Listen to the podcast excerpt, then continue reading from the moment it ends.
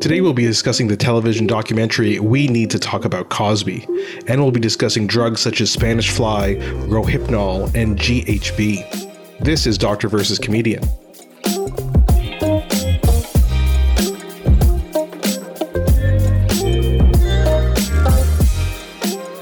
I'm Dr. Asif Doja, and this is the Doctor of Laughs, Not a real doctor. Ali Hassan. Every episode, I pick a topic for Ali from comedy and entertainment, and I question him about it. Then Ali picks a topic from medicine and health and grills me on that topic.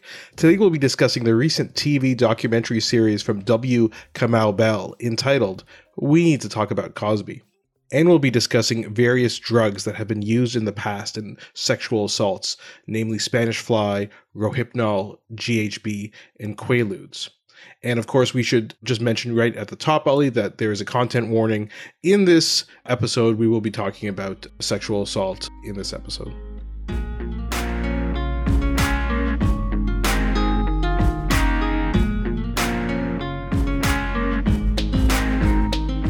Ali, maybe we should just get into this because, you know, we need to talk about Cosby. We do. We all do. It's a great series. I don't know what you felt about it. I think we'll come back to the series itself closer to the end of the show today. But I, I did want to mention W. Kamau Bell. Mm-hmm. Recently, in my in my comedy class, my I, I teach a class this semester on diversity in stand up comedy, and W. Kamau Bell was one of our case studies. I find his comedy to be um, very, very thoughtful and very, very interesting. And and not only that, but you know, as far as a diversity class goes, he was a guy who long time ago had this famous quote about. He goes, you know, people always ask me, why is your comedy always about race and racism and identity? And he's like, Well, I'm a six foot four black man. I didn't make it about race. You made it about race. Everywhere I go, it just so happens to be about race. So if you want to make jokes about, I don't know, he mentioned some banal thing like soup or your socks, then you go ahead. But my comedy is going to be about what I know through the you know your lens and through my lens which is about race so he's very much focused on things that appeal to him through his own, you know, identity and through race and through being a black man. And uh, one of the things that he recently had on uh, on CNN until a couple of years ago, maybe, was um, the United Shades of America. Yeah, I don't know if you're familiar with it. Famously, his first episode was him going to visit the Ku Klux Klan. So it's uh, it's a host, namely black man W. Kamau Bell, going to places that he some people would say probably shouldn't go to for his own uh, you know safety but this is also why i like him you know he's committed to compelling programming and com- compelling stories and it was uh, i didn't watch the second season the first season was fantastic really liked uh, almost everything i saw there no, well, in fact, uh, it's actually been on for it's been seven seasons. Ah, Jesus! He does about five or six episodes a season. That's why. Okay, okay. Because I was like, and, and so they're think... short. Yeah, yeah. They're short seasons. He has another one coming up in 2022, but you know, you know, I haven't seen it, and that's probably my big blind spot for me. So you know a lot about him, Kamau Bell. So you know, and and you've kind of touched on this, but in terms of his past, you know, history, and then why he felt compelled to make this documentary, can you speak to that? I think, you know, as as he says, Bill Cosby wasn't just Black America's dad. Bill Cosby was America's dad. You know, there's there's a, a bunch of statistics that come out. You know, the, the Big Bang Theory, one of the most popular shows in recent history, will get about I don't know what it is, 25 million people watching. I think for the finale or something like that. Yeah. Right, and and the most watched Cosby Show was 65 million people at the time. That was a quarter of the United States. So, one quarter of a country watching a show. I mean, that's really, really something. So, he talks about uh, Cosby, not only Cosby's impact on entertainment, but as a black person, looking up to somebody as a second father, as a role model, as a guide, as a hero, as a mentor, as the reason he got into comedy. And then the emotions and, and, and that cognitive dissonance that he went through and that so many people gone through learning what Cosby's legacy or other legacy, I, I, guess, was all about was was very difficult. And I think for him it was let's get these stories out. And and you know, there's a great New York Times article about the way that this particular documentary is positioned. It's very, very interesting the way he did it. He doesn't tell you how you should think about it But he does say that, you know, it's not Dr. Jekyll and Mr. Hyde.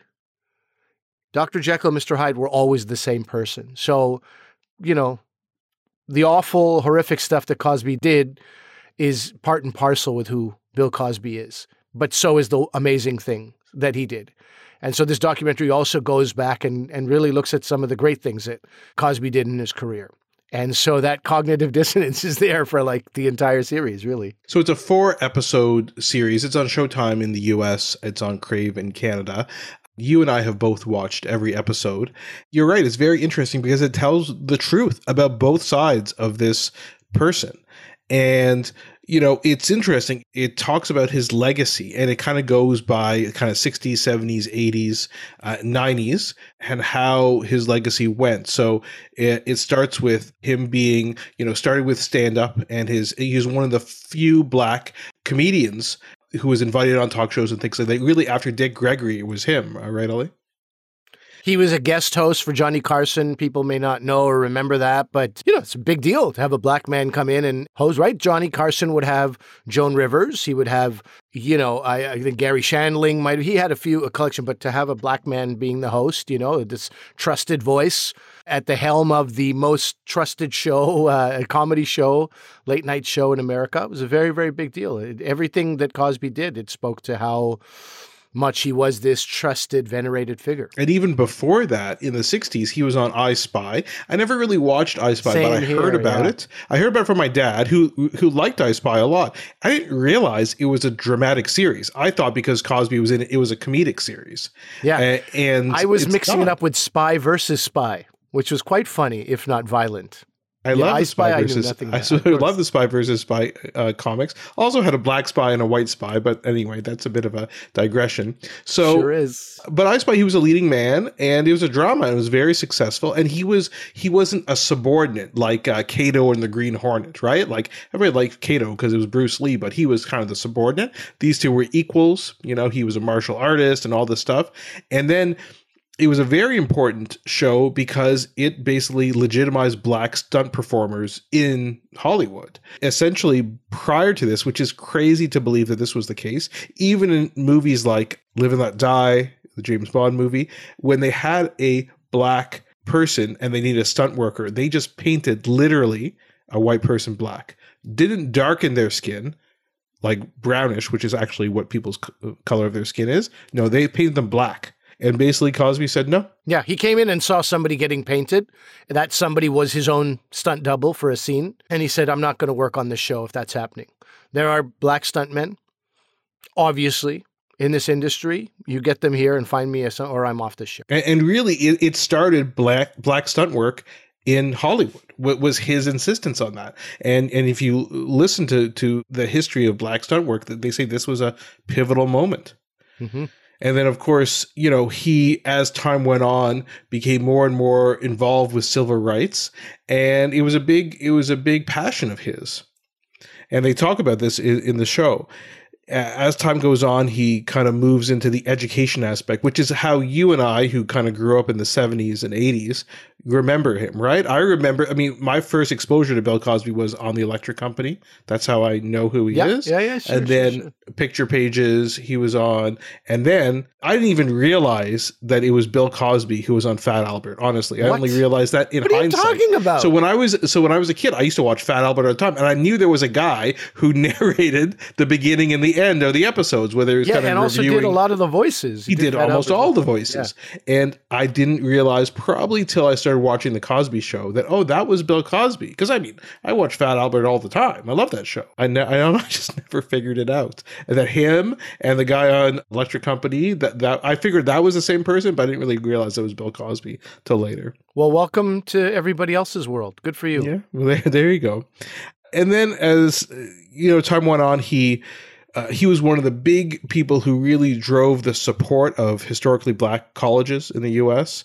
Uh, with huge donations to these schools. Huge sweatshirts, also, right? That's true. Remember That's when true. he was walking around the uh, Huxtable home? He would have like some, you know, Temple or Brown or Howard. He would have, if in my memory, he was always wearing some sweatshirt of some university Exactly, exactly. And so, well, then let's let's talk about the Cosby Show. I mean, it's so influential in terms of of what it means, and and I think what it means to everybody in general, and then especially to Black America. And so, people talk about this. He would have these uh, historically black college sweatshirts on. Just no nobody mentions anything. He just wears them. He'll have art by black artists up in his uh, house. Mm-hmm. And again, it's not no, nobody's called attention to those things. It's just it, in each room, basically, or in the hallway, there's be one of these pictures. That's it. Yeah. And it's it's kind of elevating everyone. And if you read, we'll we're linked to a lot of articles by a lot of uh, black writers who talk about this, and it's mentioned many many times in the documentary how important this was because, as you said, he wasn't just America's dad. He uh, he wasn't just Black America's dad. He was America's dad. But the fact that he was able to represent the Black experience at this level on the most popular show on television, it really spoke to a lot of Black Americans at the time. Just to add to that, there's a, um, a New York Times opinion piece. Tressie McMillan Cottom was actually asked to be on uh, the documentary, and she does appear in this documentary.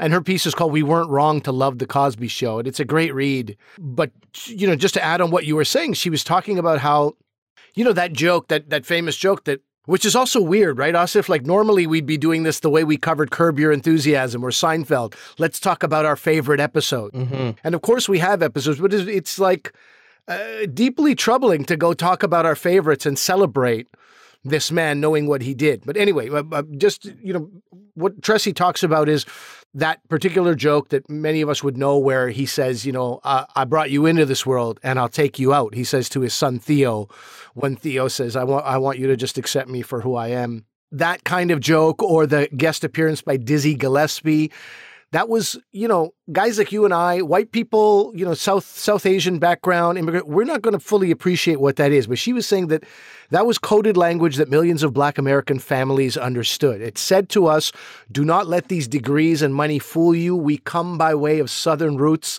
and black social institutions. We see you. So when you read about that also, you know, as like the art you were talking about on the walls, these things are like they're covering this incredible breadth of the black experience. Right? Normal, you know, there, there was there were definitely haters of the Cosby show where it was like, oh yeah, oh, you're trying to go in the opposite direction. This is not how most black people live. Most black people are struggling and you're acting like, you know, this and that wasn't at all what he was doing. I think he was trying to cover a wide array of of, of, of black experiences. Like like so many communities, desperate to prove that we are not a monolith, right? We have other things and yeah, he was trying to be aspirational, probably. I mean, he was extremely successful and, and terribly rich even before the Cosby Show, and just terribly became rich. R- richer afterwards. But he was aspirational. You know, he of him as a doctor, his wife's a lawyer. Though, as as it point out in some reviews, she was a lawyer and also a stay-at-home mom basically like and they have five kids they live in this brownstone in new york and really there's a quote from the documentary where is this college professor jelani cobb who's extremely well spoken they say i don't think it's overstating it. Cosby really almost single-handedly expands the vista of what people think black people can be in american society which is extremely powerful statement. Absolutely yeah, I mean, with all this in mind, I think uh, it may be valuable to talk about, you know, how it all went, uh, how it all went sideways for Bill Cosby, eh, because that in itself is a very interesting story as well. Because women were coming out and gaining some momentum. You know, a few a few women came out and said I was drugged and raped by Bill Cosby, and that gave some some strength and confidence to other women who were going to keep that you know story to themselves, but they were not being recognized. And I think we were at like a, I think we had maybe a dozen in the neighborhood of a dozen women who had come out in the news to say this about Bill Cosby and it wasn't getting any traction. They were derided. They were called uh, gold diggers. They were uh, completely like, you know, overall ignored by the media. And I, I, I don't feel comfortable saying that because some media outlets were probably taking a huge risk by having these women as guests. Uh, but overall, they were, I would say they were ignored by the general public. I think that's a better way to say it than, than the media because some, some parts of the media were doing their best to try to get the story out. Hannibal Buress who I had actually met in 2012 in, in Toronto. I'd spent a full night with him. My friend Fa- Faisal Butt and myself spent a night with him. Got to know him a little bit, talked to him about just sort of life and his work. And, you know, he had, had done writing on Saturday Night Live. And he always struck me as a guy who was pretty grounded, like, for sure, you know, hungry for success and very talented, but pretty grounded. And when I watched that set he did, he did this, it's this, this you know, seminal set where he talks about Bill Cosby being a rapist. And you can sense the unease in the audience. The audience is almost like a microcosm for America at large. People are like, whoa, whoa, this guy's going too far. Other people are like awkwardly laughing. Other people are silent. And he goes, hey, man, look it up. Google Bill Cosby rape. I'm sad to tell you that it has more hits than my own name, my own career is doing worse than this horrible thing that this man's done. I remember asking Eric Andre is a, a, friend of Hannibal's, and I know Eric Andre a little bit too from performing for him a few times. And I remember in 2015 meeting Eric Andre, and they had had a Eric Andre had the Eric Andre show, and Hannibal Buress was his sidekick.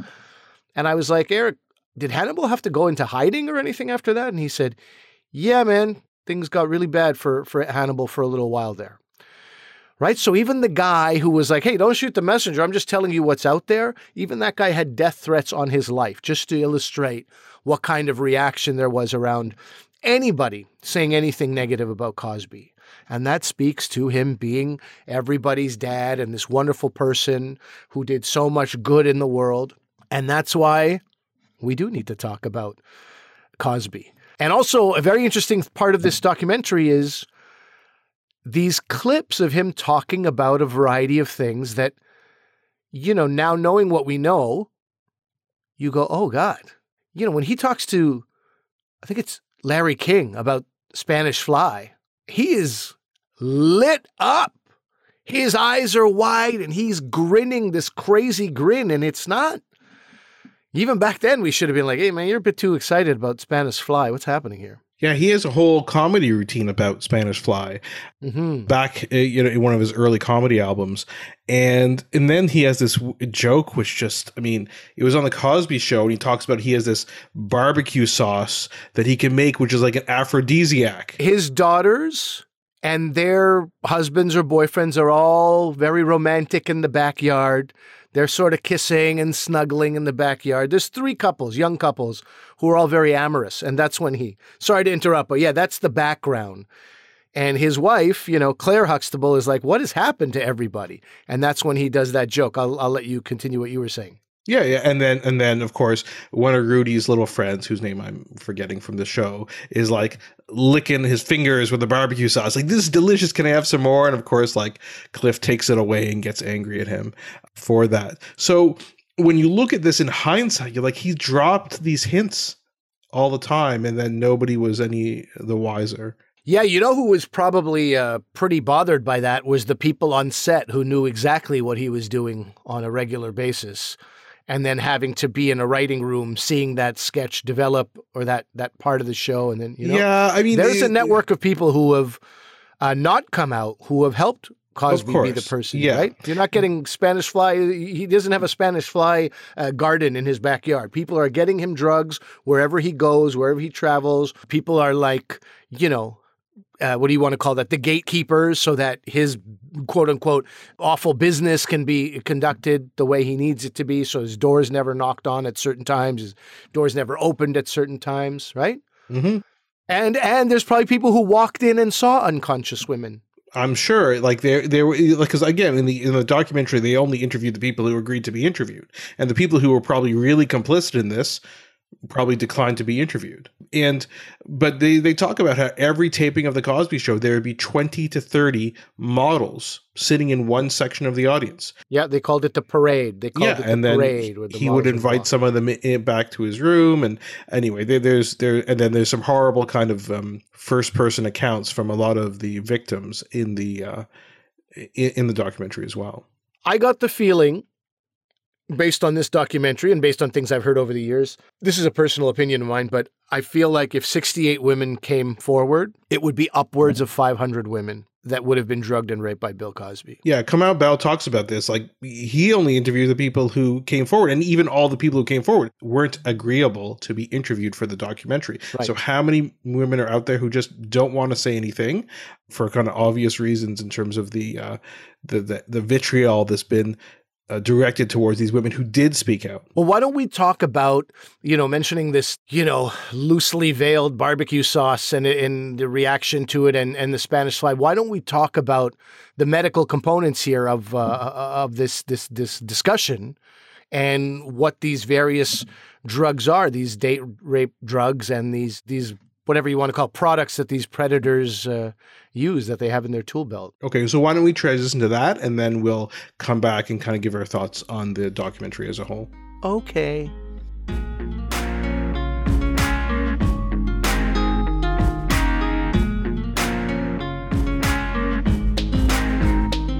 There are a few things that I remember from my youth. I think there was the bubble gum and there was the comic books. And when you turn around the comic books, you could buy seahorses. I don't know if you remember the seahorses. sea monkeys, dude. Sea, sea monkeys. monkeys. Sorry, of course, I had sea so, monkeys. Okay, so yeah, there's the sea monkeys, a couple of other little things that came in, and one of them was Spanish fly. Spanish fly was something that was talked about, and we knew it was like something to do with sex right? Because at the age that I was reading about it, I couldn't fully understand what this was, but it was it was something illicit. Exactly. So this is the back page of the comic book. It was usually black and white, a bunch of rectangles with little ads in them. So one of them was for sea monkeys. Sea monkeys, by the way, are brine shrimp. They don't look anything like the humanoid sea monkeys that I thought I was getting.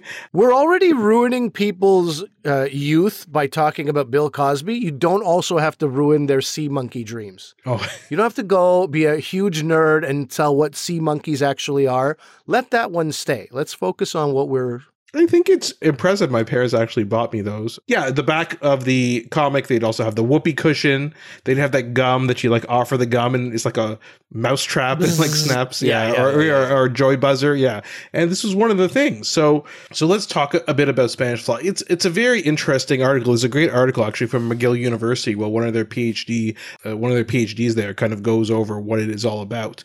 So it's actually the name for the extract of a blister beetle the beetles aren't flies they're not spanish. So they uh, have this extract that contains something called cantharidin this chemical is synthesized by the male beetle and it's given as a nuptial gift to the female during copulation. Nuptial gift. Yes and pr- it protects the eggs. So if a predator comes around and bites into a blister beetle egg it, it has this horrible stinging reaction. And because this cantharidin causes very painful blisters but if you ingest it uh, as a human, especially in smaller doses, it can cause a burning sensation in the urinary tract that can provoke an erection. So that's kind of how it, I don't know how it became called sp- Spanish or anything like that. Okay. So it doesn't cause an erection. It causes a burning in the urinary tract that may cause an erection. Is that what we're saying? Yes, correct. And what does it do for women? If anything? N- nothing. Well, in fact, you know, a big proponent of the Spanish fly was actually the Marquis de Sade, that uh, person. Uh, we yes. all know about sadism, and so uh, he gave it to prostitutes, and it it they basically developed searing abdominal pain because of the high doses he used, and he was basically poisoning these women, and uh, so much so that he was sentenced to death in absentia because he fled to Italy. I mean, it's it's a real psychopathic behavior, and so it's funny uh, nowadays if you buy this cantharidin online in, in the Spanish fly. It probably doesn't contain that. It, it probably contains they think cayenne pepper and other kind of spicy ingredients to make, make give you that feeling without the whole blister beetle uh, issue. But I've actually seen cantharidin used, if you can believe it. Have you ever heard of molluscum contagiosum? No, contagios. You had me at contagios. I don't know. Uh, allergy to mollusks?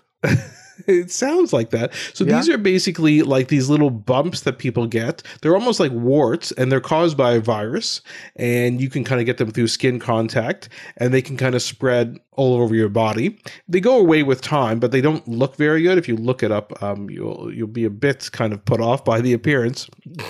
So people don't like them, and uh, and they occur commonly in kids.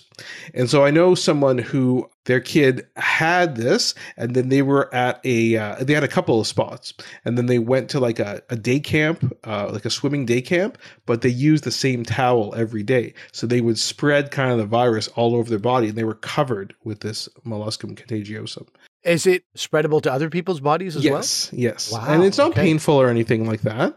But uh, so what you do is the dermatologist uh, you, you will use this uh, extract from the blister beetle, and you just put a little bit on some of the molluscum contagiosum, some of those little um, kind of areas that you have involved. You don't put on the whole body, and that will cause them to dissolve and involute.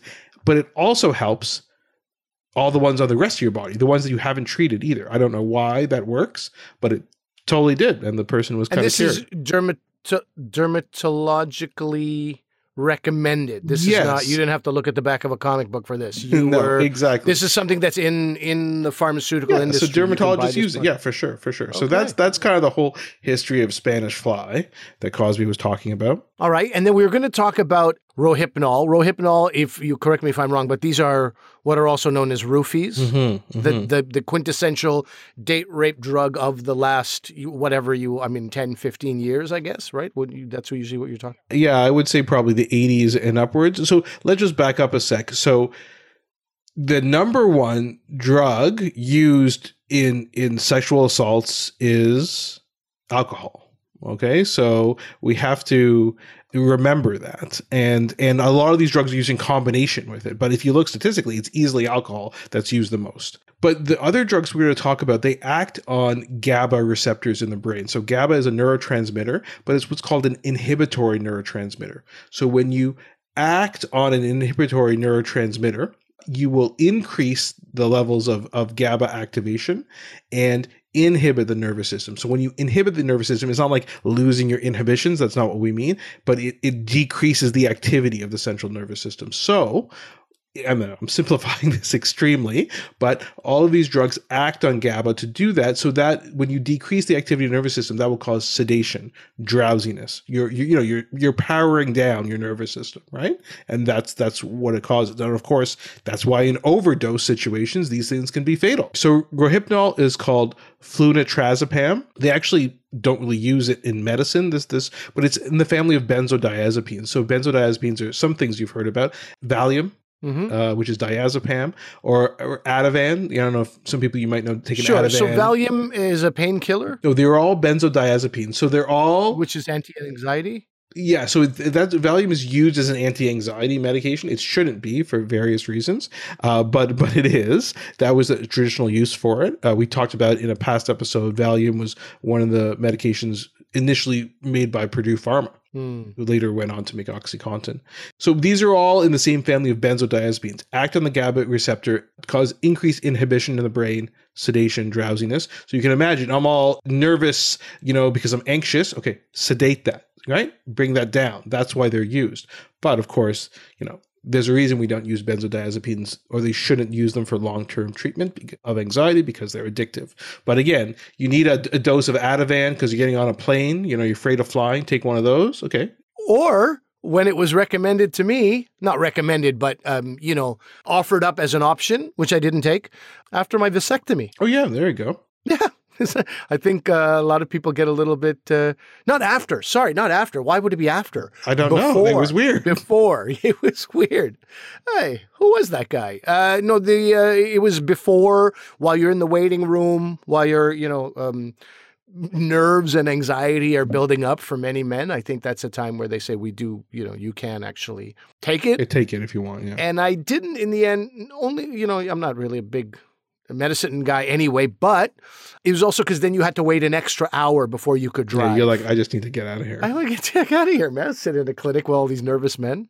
So, so getting back to Rohypnol, so the problem with it is that, well, you know, uh, is that it, it's small, it dissolves very easily into drinks, and doesn't affect the taste or color. So that's why it was able to be administered to people and used like this. And then you get sleepy, confused. You can often forget what happened. So you can see why it's used by these predators. So to prevent the misuse, actually, the manufacturer of Rohypnol itself changed the pill to a look like a long kind of olive green tablet. And when it dissolved in light colored drinks, it will dye the liquid blue. So then you know your drink has been tampered with. But there's also generic versions of Rohypnol which don't contain the blue dye. So uh, it's, it's not a perfect so sort of thing. Remind me again, Rohypnol's actual use where it does get used for something beneficial is where? It clearly serves some purpose if the manufacturer is doing these, you know, safeguards and these things that cost them extra money to do. Yeah, it can be used by that, but it's really not. So, for example, the U.S. it's not it's an illegal drug, uh, not allowed by the food, U.S. Uh, Food and Drug Administration, uh, and so it, it kind of it's used kind of illegally. It is manufactured in some places, so, like in, in Australia, it's used for insomnia and in some other countries as well, in Japan as well. But really, it doesn't have a lot of uses in, in medicine. Just thinking about the opioid documentary Dopesick that we watched, you know, every every step costs them a lot of money. So the manufacturer, it would cost them money to like change the shape of it and mm-hmm. make it a certain color and uh, add, put an additive in it that makes the drink change color. So clearly it's it's widely used enough. Yeah, they're balancing the bad press with they want sales, right? And that's yeah. also why it's not allowed in America, and it never will be. It will always be prohibited because the manufacturer's not going to spend the money to try and get roofies allowed uh, in America, right? It just doesn't make any sense. They have too bad of a name, but they're not going to stop making it because they do have sales in other countries. All right, and then there was a couple of other drugs here that you mentioned, GHB. Yeah, so GHB, it's also known, I don't know any of these names, it's also known on the street as cherry meth or scoop or goop. And it's it kind of came to attention. You know, River Phoenix died in 1993. He was outside the Viper Room in L.A. And the thought is he died from an overdose of GHB. That's never been proven, but it kind of stimulated. That's when GHB was kind of first starting to to become notable. And it also acts on GABA receptors. So again, causes uh, this increased inhibition in the nervous system. And it was actually made in the 1960s to be like an anesthetic aid, you know, when you're having anesthesia for surgery. But it uh, causes sleep, it causes a reversible coma, but it it doesn't have an analgesic effect. So it doesn't take away pain, which is obviously one of the main things you want to do during surgery. You don't want to remember the surgery, but you don't want to have pain occurring in your body uh, during or afterwards. And sometimes it would cause seizures as well. So they didn't really use it very much. And the the only reason we use it now yeah. is because it's actually used in uh, narcolepsy. So you know people who have these attacks of falling asleep and uh, so that's one of the uses for it to help regulate sleep in narcolepsy. So but it's very you know you have to be very specific in prescribing because it's it's uh, very limited in terms of prescribing because of its uh, abuse potential. So uh, there's lots of rules that you have to follow at least in canada if you want to prescribe it. It's probably only used in about 0.2 to 4.4% of sexual assault. So uh, it, those ones that that involve drugs but again, same thing. You can put it in a drink. It's tasteless, it's odorless, it's colorless uh, when you dissolve it in a drink.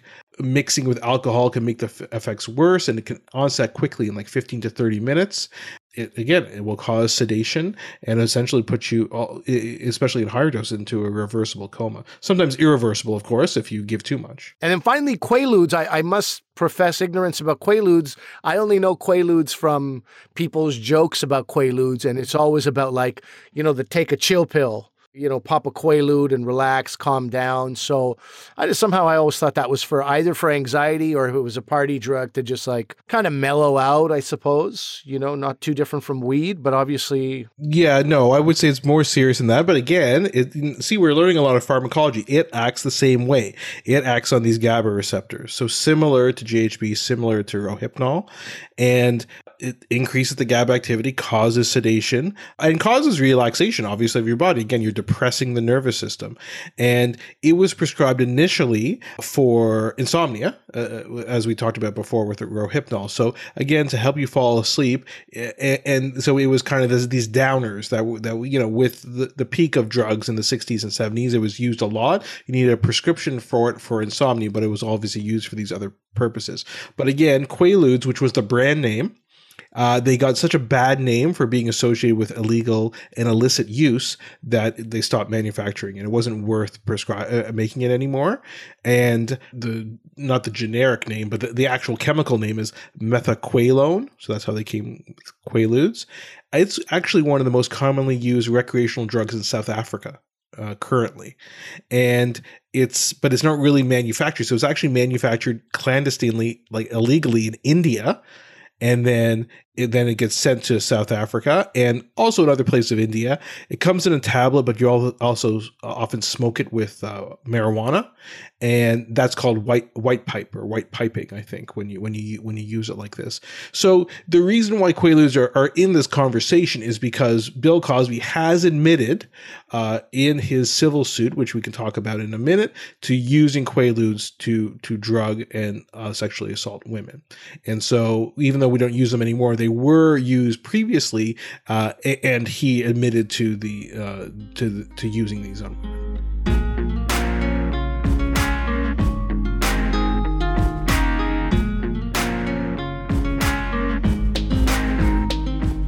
All right. Well, let's get back to the documentary. In that case, I um, in the end, it was in the neighborhood of sixty women who had come forward, mm-hmm. and you know, obviously, none of them really knew how they were drugged, mm-hmm.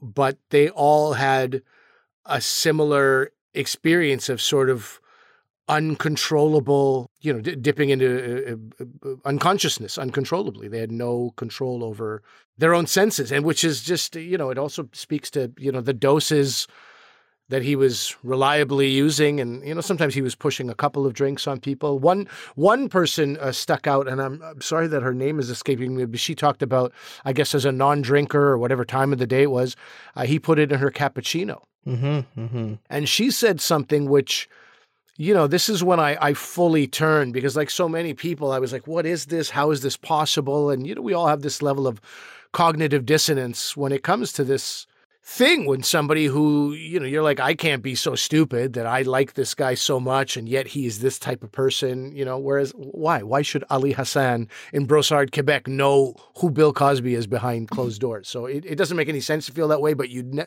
you, you know, inevitably do often but Judd Apatow was on uh, was on the WTF podcast, Marc Maron's podcast. He wasn't a guest. He just kind of like came in as like, a, "Hey, Judd, Judd's here. He wanted to talk about something." And the way Judd Apatow spoke about Bill Cosby, the absolute fury and the z, you know the, the, the way he was. You just don't hear Judd Apatow talk like that. Very easygoing guy, very relaxed the way he talked about it and the what the words he said, which was like, you think about this, Mark. You think about every single one of these women knew that something was wrong with them and their eyes were closing and the last thing they saw as their eyes were closing were was Bill Cosby's face and they knew something horrific was going to happen to them in the next few minutes and they had no control over it. And when he painted that picture I felt sick to my stomach and the way he described all of it was was awful and that was sort of the end of it for me. There was no more like wondering about Bill Cosby. It was like, oh yeah, the time for this wondering and like, you know, personal investigations. Like, I wonder if maybe there's no maybes anymore. This is absolutely, you know, people are putting their careers and their lives on the line to come forward like this. They've all said over and over again they don't want anything out of Bill Cosby. They just want this story to come uh, clean. And, and, you know, many people in the black community, there was another element about like you're t- trying to take down another one of our great men. And that's also what makes it so difficult, and also what makes this such an important piece of work for for for W. Kamau Bell personally, but but for for for all fans of entertainment, and especially black fans of entertainment and of Bill Cosby. And I think, yeah, it's. Um, I, I, mean, the documentary is is so well done because it doesn't shy away from either of these aspects. It doesn't downplay the importance of Bill Cosby in entertainment and especially with regards to black performers and civil rights and education, everything else he does, but it does not downplay uh, what he did to these women at all. Uh, and we hear lots of first person testimonials from a lot of these women. It's it, one of the complicated things about this documentary is the whole issue of uh, Andrea Constand's court case against uh, against him. So uh, essentially, you know, Andrea Constand uh, is Canadian actually, and now she lives in the U.S. and she was a basketball player, and she met him do, do their both of them had associations with Temple University. So she um, met Cosby, and you know, essentially. He sexually assaulted her. That's that did happen. That's a fact. And there was a um, they initially the DA declined to move forward with the criminal case back in like 2004 2005 then Constand launched a civil case against Cosby which was uh, found in her favor and she got this big settlement from him. During the deposition for that civil case basically Cosby admitted to what he did essentially. But uh, and that later was used in the criminal case which occurred a few years ago which he went to jail for but when they appealed, his lawyers appealed to the Pennsylvania Supreme Court and basically said Cosby admitted to those allegations back in 2004, 2005. For with, the purpose of the civil suit. And with the understanding that he would not be prosecuted for that. And the, basically, the judge upheld that opinion. That's why he got released in the summer of 2001. And the craziest part about the documentary is Kamau Bell was about to finish doing the documentary, and then this happened. So he had to kind of go back to people and change topics and get some more, more experts involved. And it just kind of complicated this whole thing because the idea was I think initially, well, these women who who who came forward and there was this victory in the Constand case, and then that was kind of that rug was pulled out from underneath them. You feel it. You feel it in this documentary you feel how the celebration just goes the air just goes out of everybody's collective lungs as this happens. Like I, I felt so so awful for these women who really sacrifice so much in their own lives relationships their own mental health abuse from like hundreds of thousands of Cosby fans all of it to just get this story out and then to have it you know go in their favor in the favor of you know all women and, and all decency, and then to have him back at home was awful. And yeah, W. Kamau Bell is uh, is he's right there saying, "Oh my," he's looking at his phone saying, "Oh my God!" Now I don't understand how I finished this documentary. Uh, it's a real real time moment that takes place. And he talks about it. he almost quit the documentary several times. Like it was yeah. such a difficult thing. And and it, it's funny. It brings me back to thinking about just in terms of Kamau Bell's relationship with Cosby. It brings me back to Jerry Seinfeld, and they show a clip on this uh, of him being interviewed by Stephen Colbert. And just for a little history, Jerry Seinfeld prior to all this, thought Bill Cosby was the greatest comedian he'd ever seen. He thinks his string of albums, especially in the 70s, was the greatest string of comedy albums in any person. It's so much so that Jerry Seinfeld comedian, which we've both watched, you told me you watch it once a year. I usually watch it once a year. Yeah, the documentary, which is all about how you develop a set, how you the, the the essence of comedy, and you starting with this idea and then moving forward and just practicing and practicing, getting down perfectly. But the whole climax of the documentary, I don't know how I could watch it now, is him. He's talking with Chris Rock in the, in the documentary, right? And he's saying to Chris, oh, Chris Rock is telling Seinfeld actually. I, I heard Cosby has like two hours he's performing right now, all new. Yeah, material. Chris Rock is saying, Chris Rock is like, I'm funny, Jerry, I'm funny.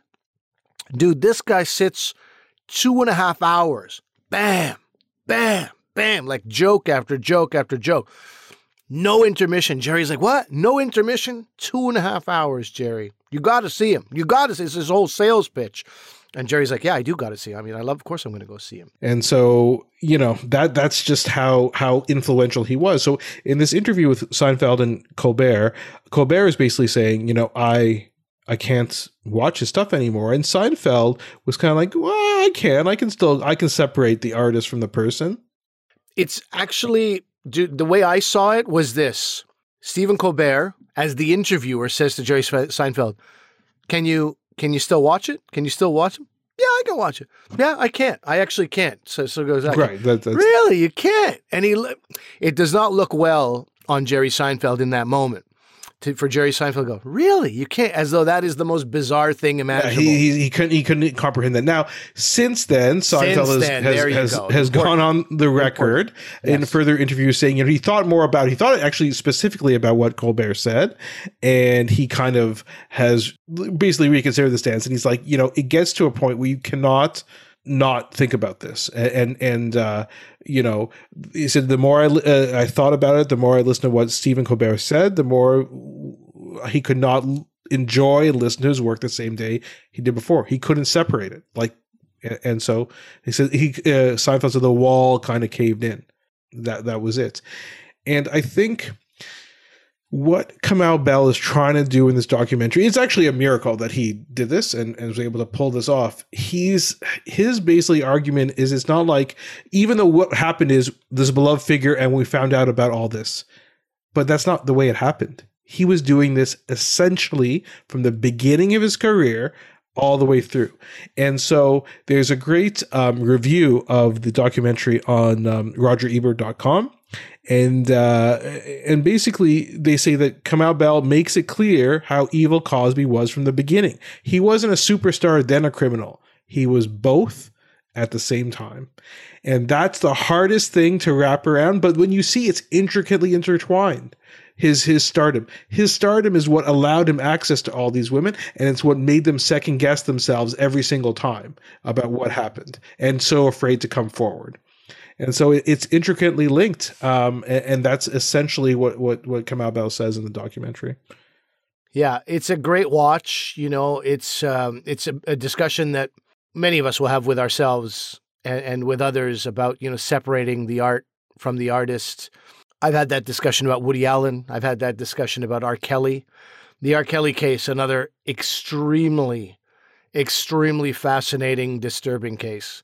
I got to interview a few people who were working very hard on this case, and you know, you have you have R. Kelly fans, you have fans of the city of Chicago, you have fans of this the, the, the neighborhood with R. Kelly. I mean, you have so many layers of people protecting him without him doing anything. He just has to sit back and and and you'll have mobs and hordes of people trying to dismantle you in every way they possibly can, uh, from physically to emotionally, because you're going after their hero. And it's the exact same thing with with, with this guy, and, and and even even more so, I would say, because R. Kelly still didn't touch almost every corner of uh, of of America and the world. Right? That's either it's your musical taste or you're not.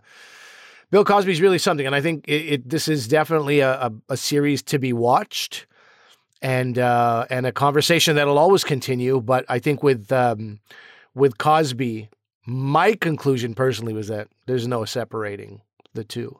You can watch Cosby, but you have to understand the entire time about who you're watching and what kind of person you're watching.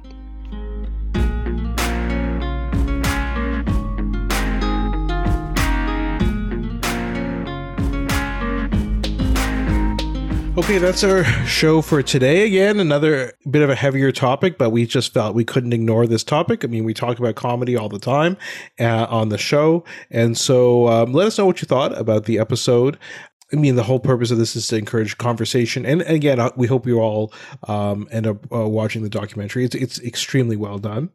Before we get out of here, Ali, anything to plug? I know you're still recovering from COVID, but uh, anything you got coming up? Okay, clear. Okay. Sometimes I'll pop a lozenge in my throat. You know, gets a little dry, but who knows if that's COVID or what? Did you know, by the way, I heard uh, someone say, I, I haven't had a Ricola in a long time. You know Ricola. Love Ricola. That you're supposed to take three in a row. Stop it. That's how it works. I don't know. Read the read the package next Listen, time. I'm gonna we're gonna do an episode on these BS products like chapstick, which is like you use chapstick and you're like, hey, my lips aren't chapped, and then 15 minutes later. Your lips are chapped again, and so you keep reapplying the product, not realizing that it's the chapstick that is making your lips more dry than they ever were, ever. This is what most lozenges are. Okay, for the time that it Halls is in your throat, you don't cough and you think it works, and then you start coughing more than you were before, and then you pop more Halls. Ricola is the only one, and I don't think I need to take three. I mean, I don't know, see where that's written, but Ricola is the only one that uh, that works like a charm. It'll it'll give you like hours, hours. I stand by Ricola. I want a Ricola sponsorship. Ricola, if you're out there, I support you. I don't know if my You know, I think does. Ricola can sponsor your conspiracy corner at the end of every episode, so that's perfect.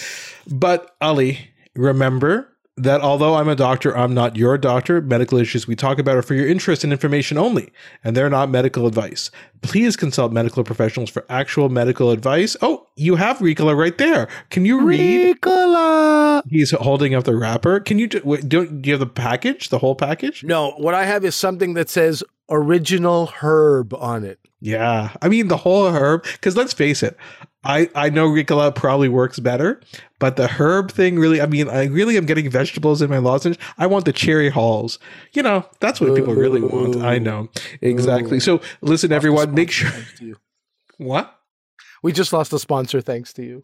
Make sure you guys uh, follow us on Twitter, Instagram, Dr. V Comedian. Send us an email, drvcomedian at gmail.com. Uh, give us some uh, your thoughts, some ideas for future programs. And remember, please, if you could just tell one person each, uh, each of you, just to just mention to one person the podcast, it would really help us out. That's it for today.